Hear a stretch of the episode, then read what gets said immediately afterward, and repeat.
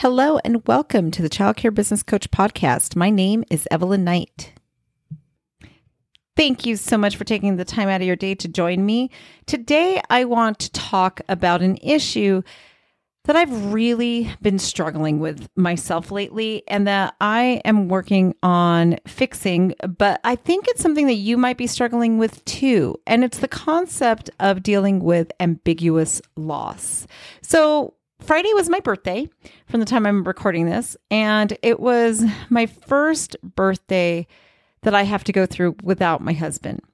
So there was a lot of things that happened that really just made things stressful and difficult for me. And it just really opened my eyes to struggling with ambiguous loss.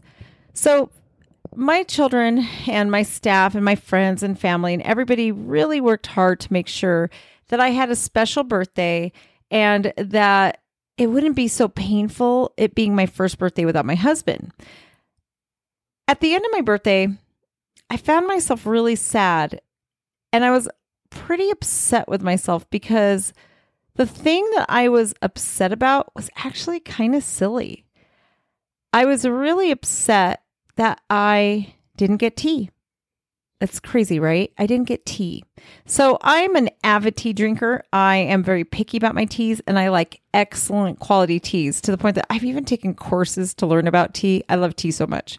So every year for my birthday, my husband ordered this wonderful tea that is only made in Fairbanks, Alaska excellent tea out of Fairbanks. It's award winning. I love it. Every year he orders me a tin. I get my Fairbanks, Alaska tin, right? It's actually called Sipping Streams tea. It's excellent. And this year was the first year I didn't get tea. And it hasn't always been sipping streams. Over like the last three years is when sipping streams started. But before that i always got tea. A teapot special teacup uh, something to press my loose leaf but something tea related because i love tea. In fact all i drink is water or tea. That's it. I don't drink anything else but water and teas. And i'm very very picky about my tea. Um, i'm very picky about what kind of teas i drink i only like the black teas like English breakfast. I actually do like matchas and jasmines, but I'm very picky about where they come from. I don't usually use tea bags.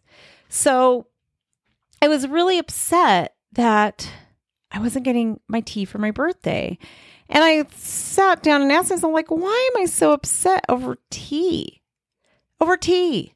I kind of got upset with myself over this and basically felt somewhat ungrateful I had a lot of feelings. So I had to dive into why is the tea upsetting me so much. And then last night, which was Sunday evening, my youngest son came to me and he brought me a cake and it was a tiramisu. Tiramisu is my favorite cake. I absolutely love it. And my husband also made sure that I got tiramisu every year for my birthday.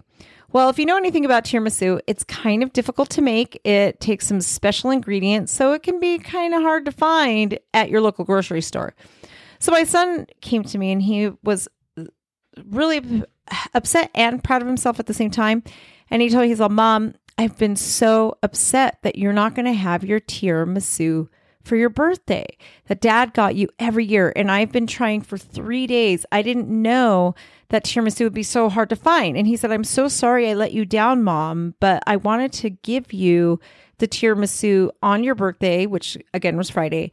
But this was the quickest I could get it. So here you go. And that was my birthday cake. And it really struck me. I had forgotten about the tiramisu, but I was really upset about the tea, right? And as I laid in bed, I had to think to myself, okay, so here I am upset about tea. And for my birthday, my son is upset about tiramisu. But it really isn't about the tiramisu or the tea. It's more about that ambiguous loss. It's more about one more thing that we're losing. And you don't have to go through a major loss to feel these ambiguous losses, right? In 2012, when I was diagnosed with a neurological disease, I went through another time where I also went through a huge loss that hurt really bad. I have always been so proud of my brain because I'm smart, I'm efficient, and I was tough as nails. I thought this was a good thing, but now I realize it was very unhealthy. I would work through a lot. I went to work three days after having my tonsils taken out and reconstructive nose surgery. So I've always been pretty tough and very proud of that. And when I was diagnosed with the neurological disease I have, I realized that this was going to change who I am. And that loss of who I used to be was very hard for my for me to deal with. In fact, I wrote a letter of goodbye to the former me, the me who was well with a brain that didn't have a neurological disease. And now I have to say, I'm actually happy I have what I have because it's taught me that the life I was living was really no life at all. I overworked. I was just not resting. I wasn't enjoying life, right? But at the time, the loss felt huge. It felt just very overwhelming. Another time I went through another ambiguous loss was during the loss of a dog.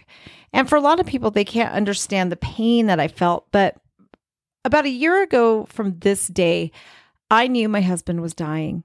I knew that his time was almost up and that we were facing the end of his life completely. And all I kept thinking to myself was, the pain I felt when Jack died was horrible. How am I going to survive this pain? And then I would feel guilty because I was comparing in my own mind the death of my dog to the death of my husband. So I would beat myself up for that and get upset with myself for even thinking about it, even though I know I was thinking to myself, okay, if that hurt that bad, then how bad is this going to hurt? Right. But I still would get so upset with myself. I almost got upset with myself for the pain that losing my dog caused me. But there's a lot of other pain too, like when one of the children that we really love moves away or moves to a different center, or when a staff member we were close to quits and we lose them.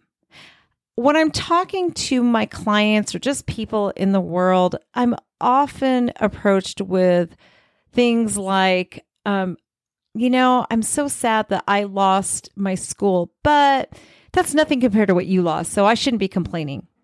That is a very, very unhealthy way for you to think. So try not to compare yourself and your losses to anyone else. Just because I lost my husband, it does not downplay what you have lost. Whether it's losing an employee that you loved, a child that you loved, money, right? You might have had an investment go wrong and you lost a lot of money. With COVID, we lost so much time. We lost so much of our freedom and just the way we used to be able to do things. Those losses add up, and the ambiguous losses can be really hard for us to navigate and for us to walk our way through. So, it's okay to feel the pain of those losses. It's okay for us to acknowledge those losses. Lately, I keep having this feeling, and the thought that keeps going through my head is I've lost so much. I don't know how much more I can take. I don't know how much more I can lose. And I have to stop and I keep asking myself, but what have I lost? I know I've lost my husband. Everybody knows that. That is a pretty big, obvious loss. But then I stop and ask myself, what else have I lost? And then all these things come flooding into my head. And I start with the guilt feelings of, well, that's nothing. You lost your husband. Why are you upset over something so silly as um, losing this employee that was with you for 10 years. Why is that so upsetting when you lost something as huge as your husband? And what I realized is that those ambiguous losses add up. And when you do lose something big, it just feels overwhelming. The amount of loss that comes to us is overwhelming. So, yes, losing tea for my birthday every year hurt. It was very painful. For my son, not seeing his mom have tiramisu on her birthday. That was painful. It triggered something in us, and all losses trigger something in us. So if you find yourself comparing to others and that I shouldn't be complaining because what I'm going through isn't so bad, stop right there. Allow yourself to feel the feelings. Allow yourself to sit within that loss. It is okay. That being said, I do also suggest that you put a time limit on how you allow yourself to feel. When my oldest son went off to college, it was actually one of the most painful experiences of my life. The day I had to drop him off and the day we drove away and left him nine hours away from home at college was probably the second hardest individual day of my life. Hardest thing I've had to do. And it's funny because my son got a full ride scholarship to college. And so many people were so excited. And when I came back and I, I was really depressed and I was even really dreading him going, I knew it was going to hit me really hard. Everybody would tell me things like, I don't understand why you're sad. You should be happy. This is a wonderful thing. Your son got a full ride scholarship to college. He's going to go and get a great education. He's not going to be in student debt. This is wonderful. You should be happy. You should not be sad about it. And I was happy. I was so proud of him, but I was also sad at the same time. I was also mourning the fact that I didn't get to be with my boy every day anymore as a mom who was so involved in my child's life, I knew all his friends. I knew everything that was happening with him every day. And now I wouldn't know. He was going to make friends that I would never meet.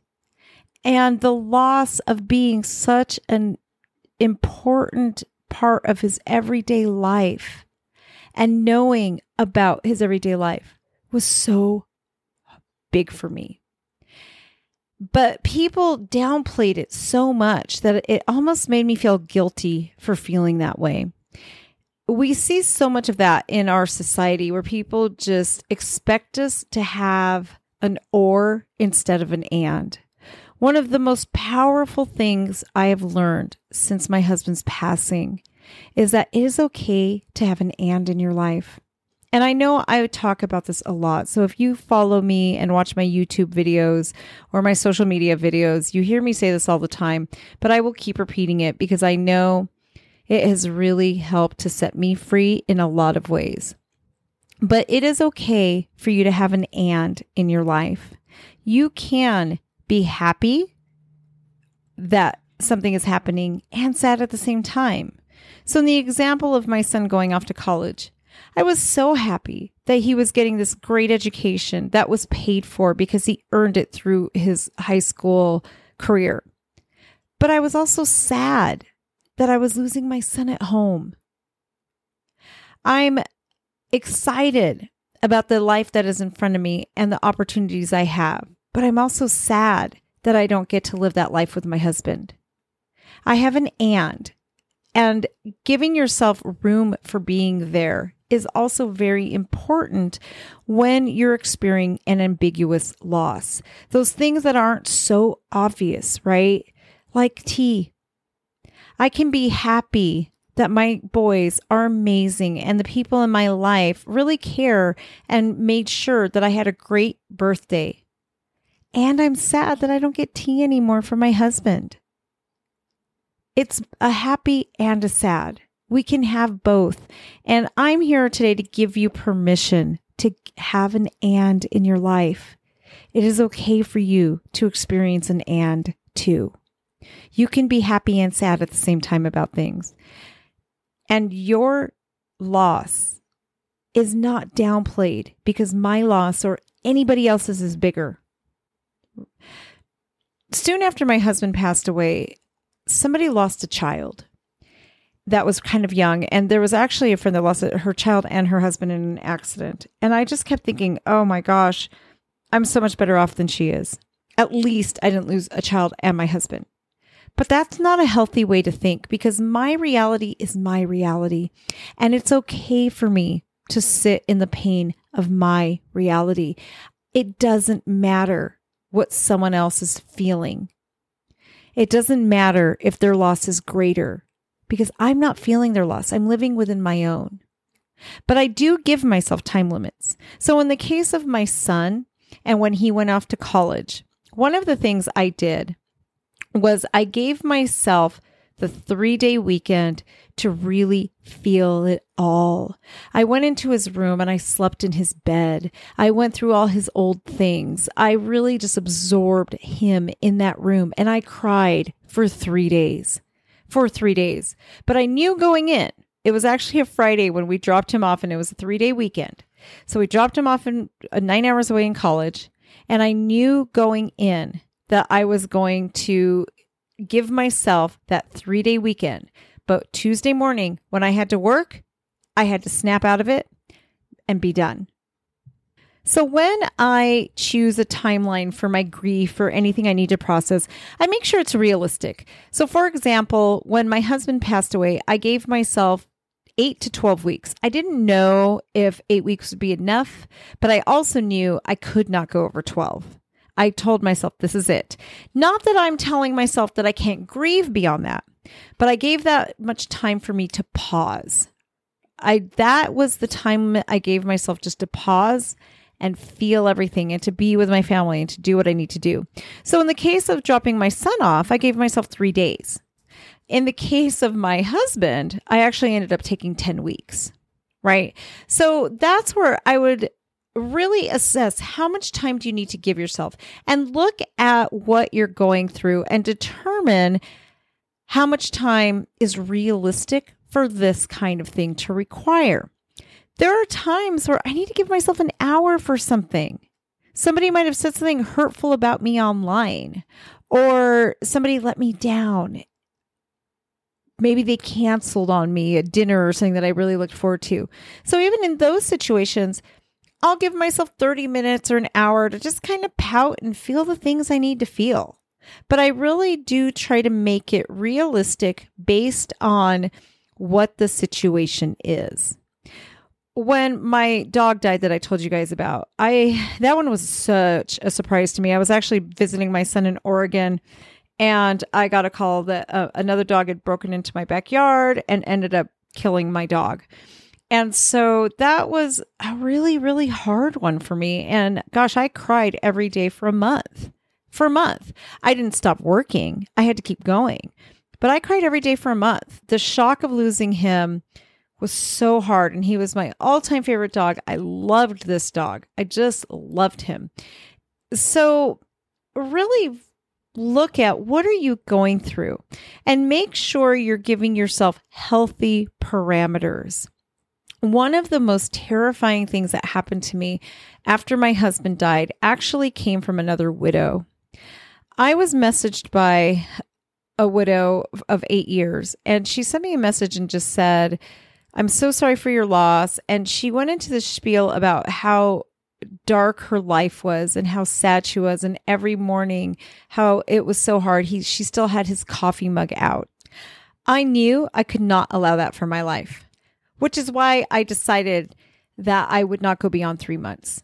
I would mourn and I would be sad, but I was going to move on and live. My husband would not want me to be sad, depressed, and alone eight years later.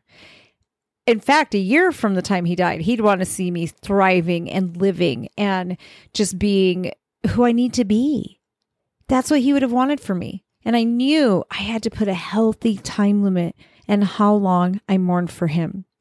So feel what you need to feel, but make sure it doesn't cross that line of unhealthy because that is a very dangerous, slippery slope. I hope that is helpful for you. I do also have a video on the same subject. And of course, I would love to tell you about the Childcare Business Summit that's coming up. So make sure that you check out information um, on the Childcare Business Summit. I'm so excited. We're going to be um, in Orange Beach, Alabama, which is right outside of Pensacola, Florida. We cannot be wait to see you in person. My team and I are so excited to be with you guys. I'm also starting a new program for people who are aspiring to be childcare center owners. Whether you're a director hoping to own your own center, if you're hoping to transition from a home provider to a center, anybody who is under a year of new ownership or they're looking to open their first center. We are starting our building blocks program. I'm so excited about that. So I will link some information in the show notes for you guys so that you can look into that. I hope you have a great rest of your week. And of course, as always, email, message me, let me know what you got out of this episode. Have a great day, everybody.